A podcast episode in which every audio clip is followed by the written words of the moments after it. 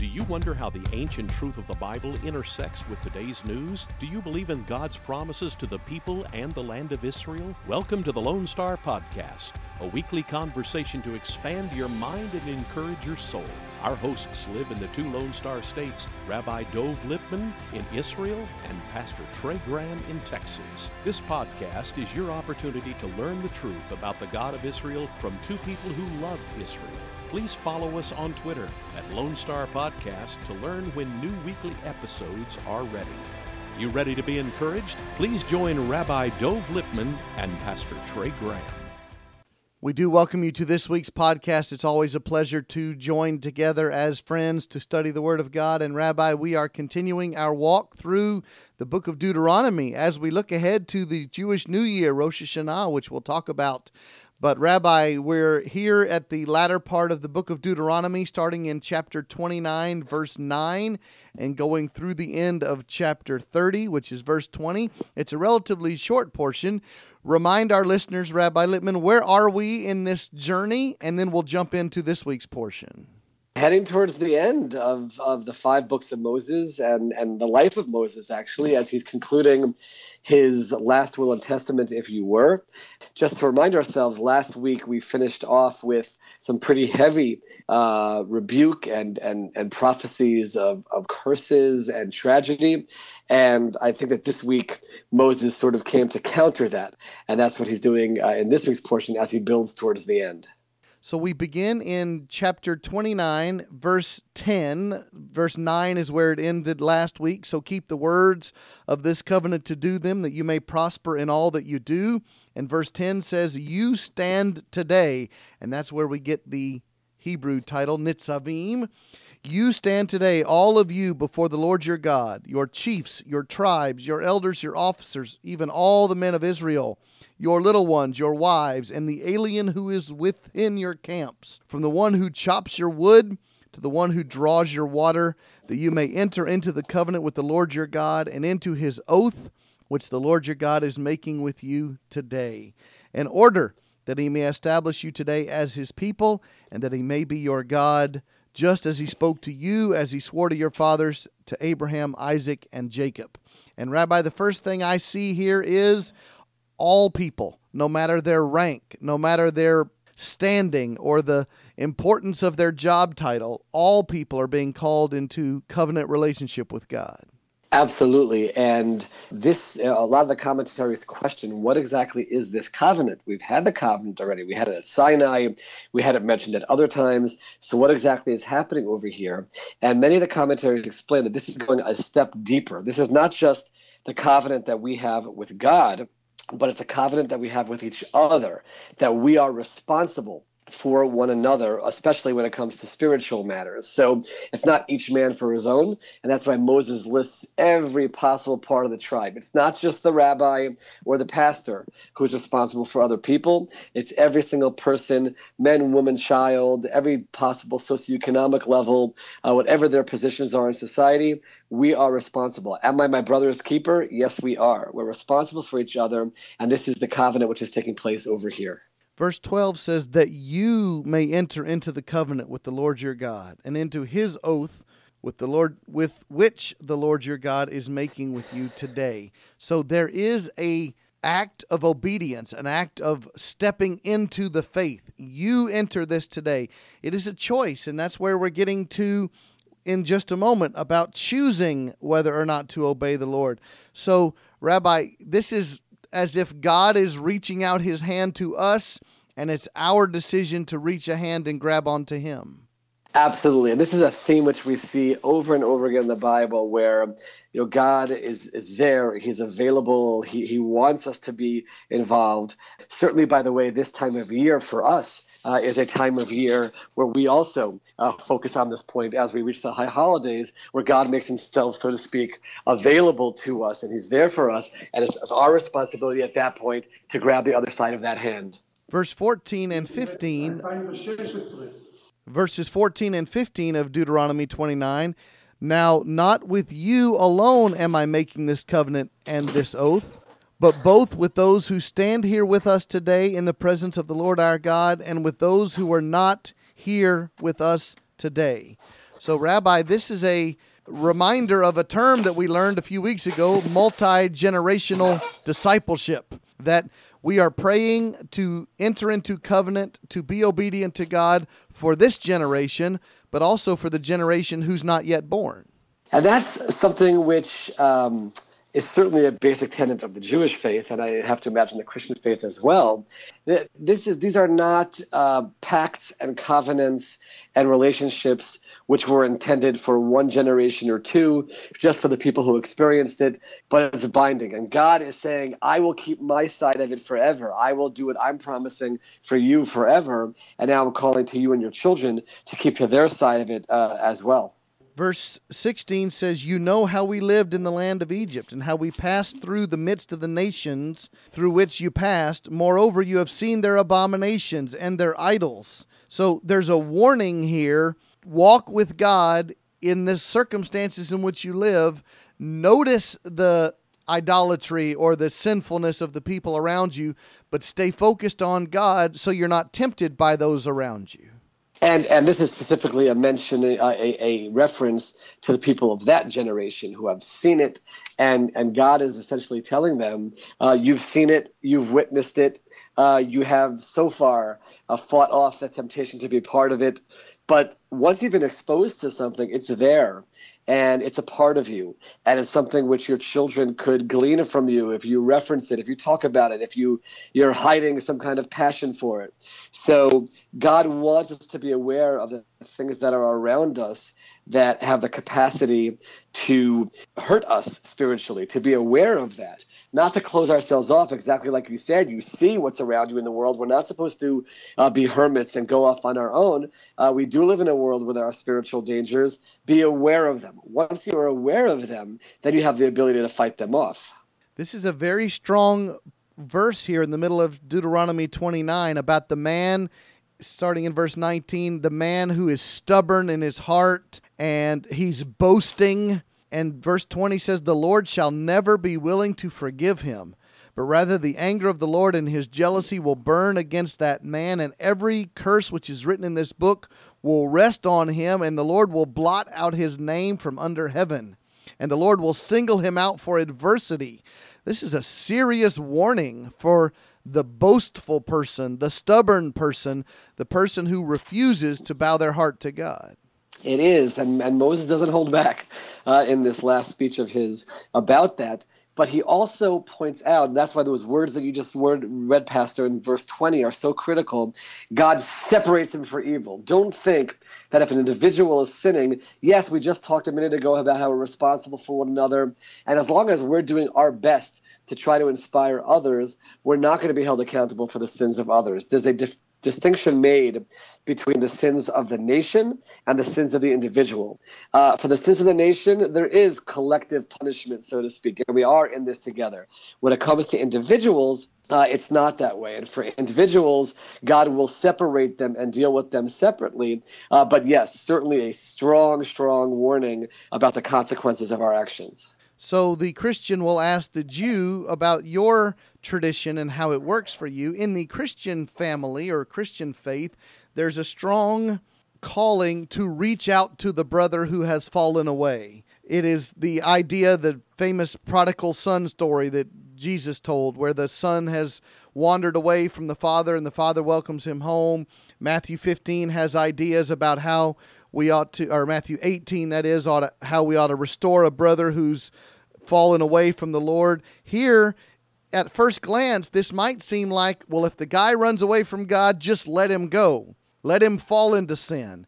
How is there, in your understanding of Judaism, a calling to try to restore the fallen brother? This pact right here actually says it more than anything. Uh, the idea that we're responsible for one another and to see the consequences that to come to somebody uh, who falls away. We do have that responsibility. Uh, we have a responsibility to engage with them, to interact with them. And by the way, that could also relate to these verses which we're talking about. You're seeing the idolatry, you're seeing the pagan. It's okay to be exposed to it, to to to in, to get engaged with someone who's on the wrong path, as long as you put in the safeguards to protect yourself from falling, and also uh, as long as it's done with the goal of inspiring them. But it's a major part of our faith uh, to reach out to those. We call it kiruv levavot, uh, bringing close the hearts. Uh, the movement of kiruv, uh, certainly in our time where we have a large number of secular Jews, of people who are not on the path of Torah and mitzvah observance. Uh, we do our best, we do whatever we can to try to inspire them. There are actually whole institutions uh, that are out there to try to engage and speak and inspire uh, people who are in that situation.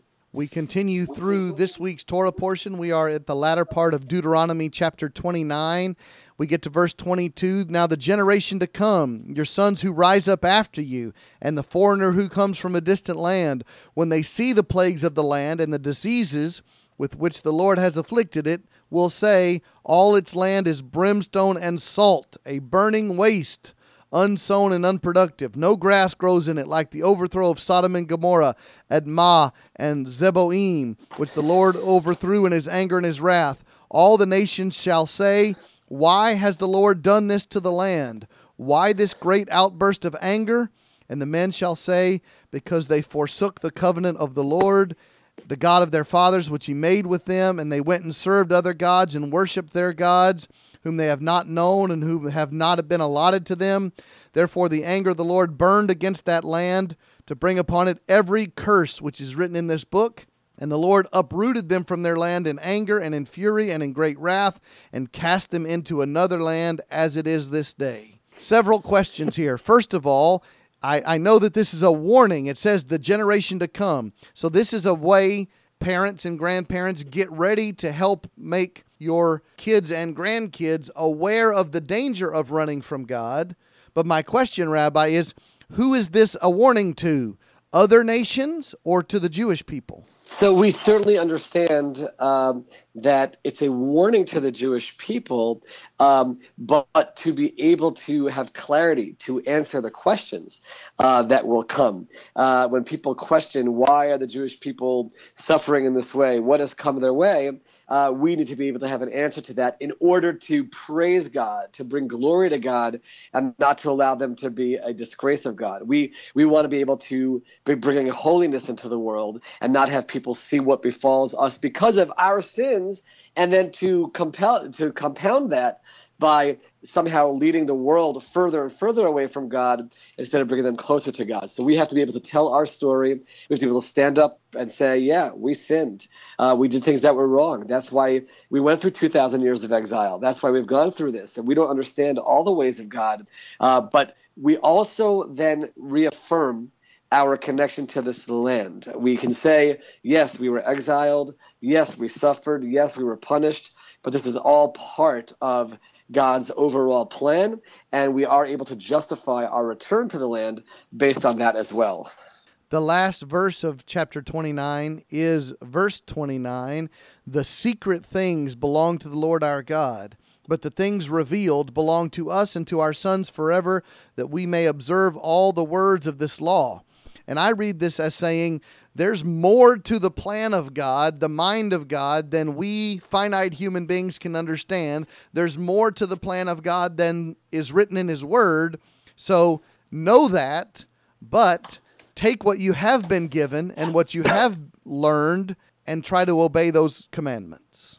And that verse, that verse of the hidden things in verse 28, the hidden things are to God, and all we have is the revealed, is so critical because we have to remember that we are limited human beings. We are not going to understand the word, the ways of God. As one of my rabbis once said, I don't want to worship a God who I can understand entirely. I want to worship a God who's beyond human being. And that's what this is saying. You're not going to have answers to all of your questions. You're not going to understand all of God's ways, and that's okay. That's okay because he's God, and that's the way it's supposed to be. We can deal with what's been revealed, and that's what we should focus on and use that to inspire us. Now we get into Deuteronomy chapter 30, the last part of Nitzavim, this week's Torah portion. Chapter 30, verse 1. So it shall be when all of these things have come upon you the blessing and the curse which I have set before you, and you call them to mind in all the nations where the Lord your God has banished you, and you return to the Lord your God and obey him with all your heart and all your soul. according to all that I command you today, you and your sons, then the Lord your God will restore you from captivity and have compassion on you, and will gather you again from all the peoples where the Lord your God has scattered you. Now, Rabbi, it appears that Moses is in chapter 29 calling people to obedience and holiness, but here in chapter 30, he's saying, but you won't do that, so you'll be punished. And here's what's going to happen after the Lord restores you.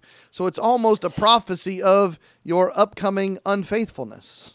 Absolutely. God is saying you are human beings and, and there's going to be sin, but he emphasizes, and that's why this chapter is so important, and it's actually timely, given the fact that we're coming towards the high holidays.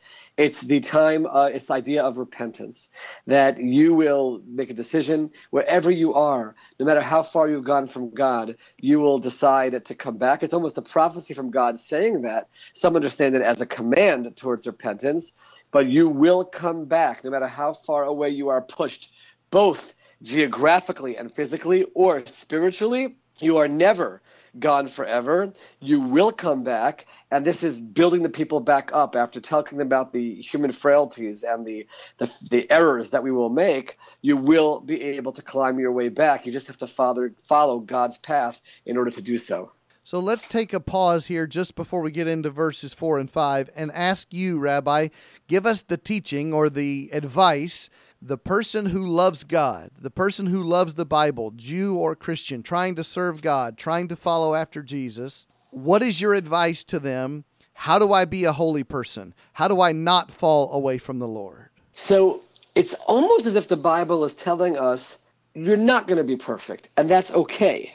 Not that you should be seeking sin, but the, the, the key is how do you respond once you have sinned? Um, there's a contrast between King Saul and King David, where they both sinned. Uh, King Saul sinned and started making excuses and started pointing to this one and to that one, and he lost the kingdom because of that. King David sinned, and he was confronted about it, and he said, I sinned to the Lord my God. I did it, and now I got to make things better.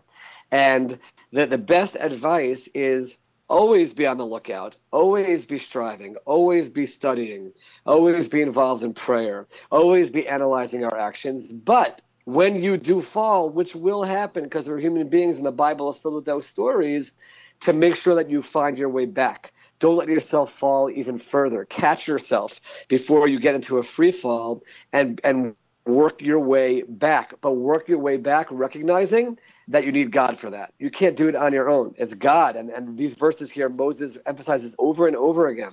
It's God who's the one who brings you back. It's God is the one who reaches out his hand, as you so powerfully said it before, uh, but to always be aware. Uh, we have a tenet in our faith uh, which says uh, think, reflect, always be aware of what you're doing. Never fall into a trap of just living your life without having that reflection, without having time to analyze how you've done that day, that week, that month, that morning, that afternoon, that year. We're constantly analyzing, constantly reevaluating. And if you do that, you'll be in a good place to be on the right path.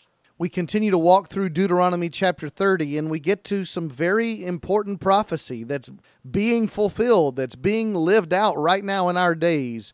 Deuteronomy 30, verse 4 If your outcasts are at the end of the earth, from there the Lord your God will gather you and from there he will bring you back. And the Lord your God will bring you into the land which your fathers possessed, and you shall possess it, and he will prosper you and multiply you more than your fathers. And Rabbi, we've talked about Aliyah, the Jewish people moving back to the land as you and your family did, leaving the U.S. to move to Israel. You personally, my friend, are an example of God fulfilling his promise in these verses right here in Deuteronomy 30. Yeah, it's quite humbling to realize that we were blessed for some reason to be part of this process, uh, and all the thousands of others who have come. Uh, it, you know, there, there were thousands of years where Jews and people of faith all around the world read these verses, and the first part was fulfilled. Verse four: We were cast off all around the world. That did happen, and they all believed that sometime God would gather us and, and bring us back back from there. And in verse 5, bring us to the land which is our inheritance, and things will be good for us. Uh, people read that and believed it. I certainly hoped for it. We don't have to believe it. We know it. We've experienced it. It's happening as we speak.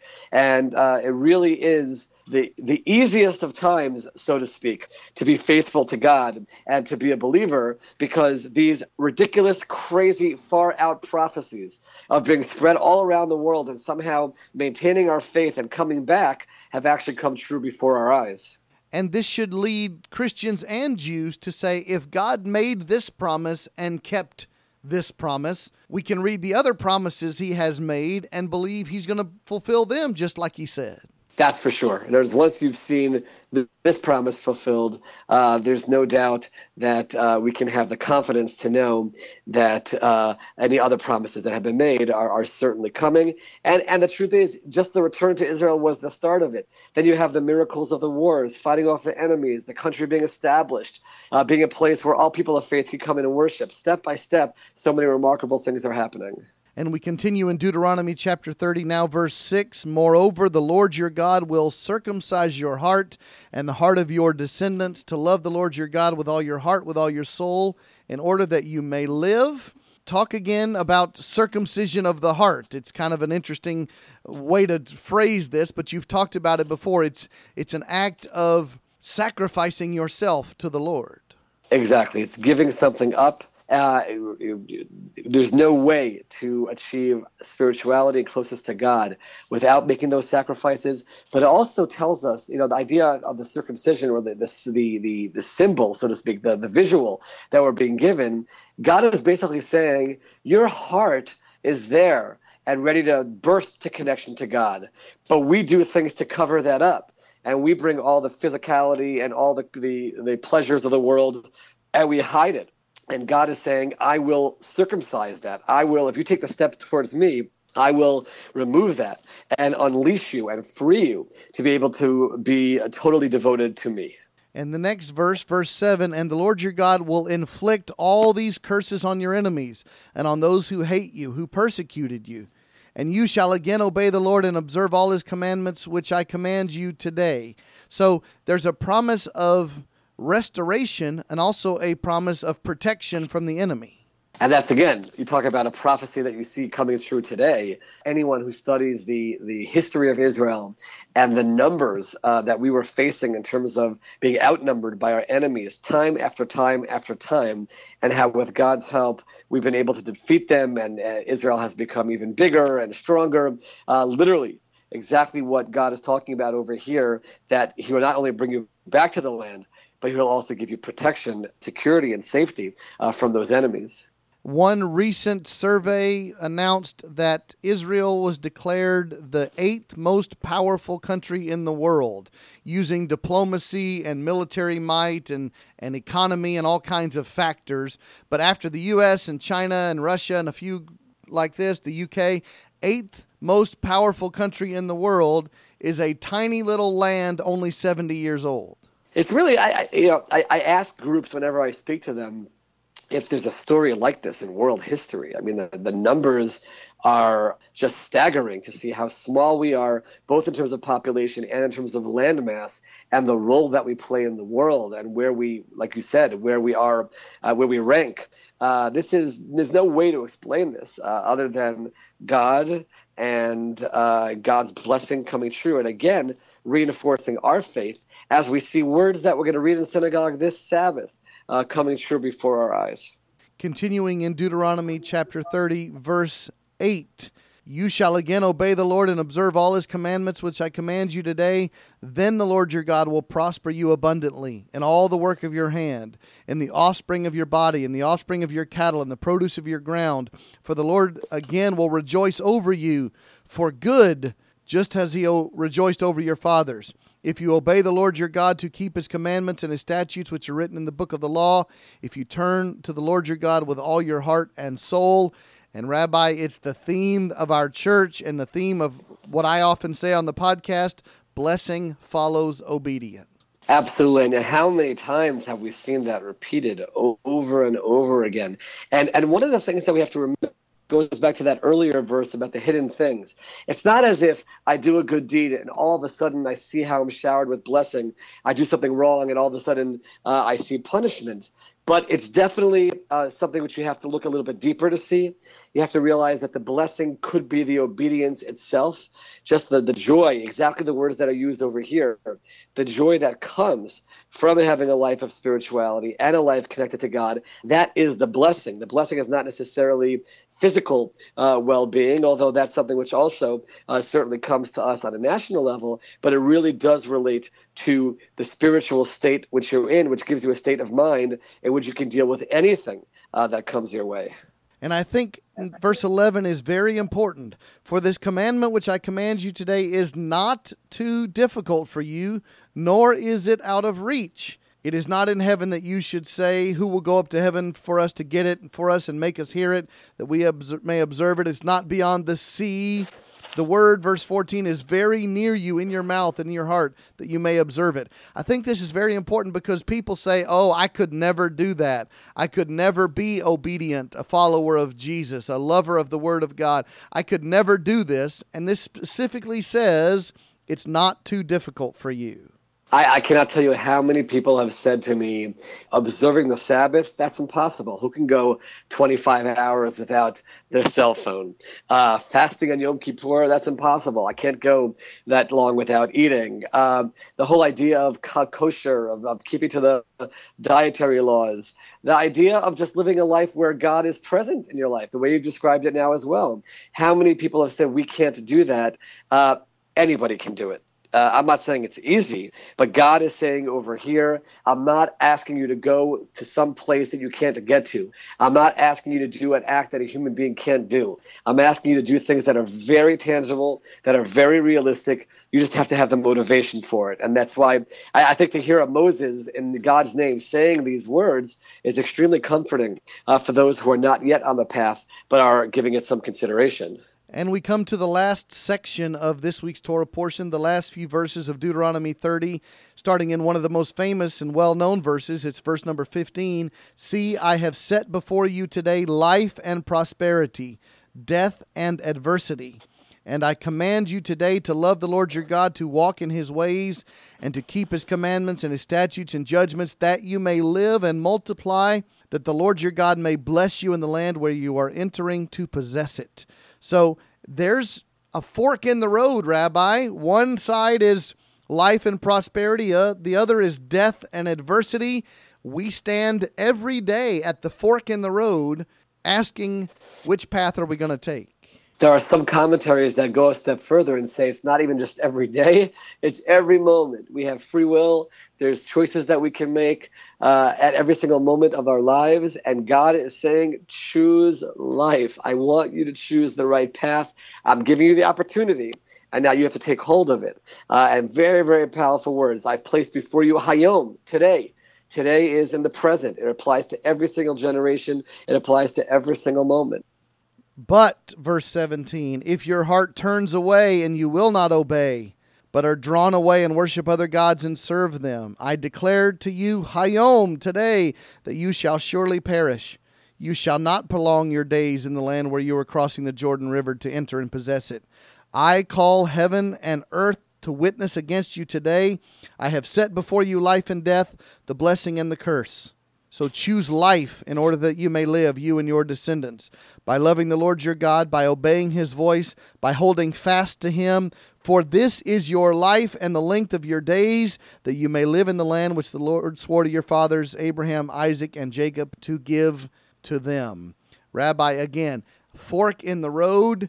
I promise the results of the godly path are blessing. I promise also the results of the unfaithful or the ungodly path cursing.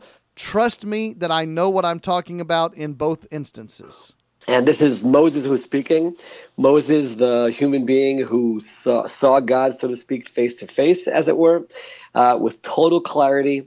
And he gives testimony and he looks at the people and he says, Choose life. Verse 19, choose it for you, for your children. Now, again, this doesn't mean that people don't pass away. It doesn't mean that people don't pass away tragically. He's talking about the essence of life, what it's really all about. You can have a person who lives a short life, but it's a meaningful one, as opposed to someone who lives a very long life filled with, vanities, but choose life. You want to have eternal, uh, eternal existence, connection to God. This is what I'm telling you to do. So we've come to the end of Deuteronomy chapter 30, and Nitzavim is this week's Torah portion. And Rabbi, I'd like you to sum it up by answering this question. Some people want to seek God simply to get the gift, to get the blessing or the reward. And while there is reward for obedience and godliness and closeness to the Lord, shouldn't our motivation be an act of submission and worship and sacrifice because of who God is instead of what God can do for us? And one way the Christian lingo says this, Rabbi, is seek the Lord's face, not the Lord's hand.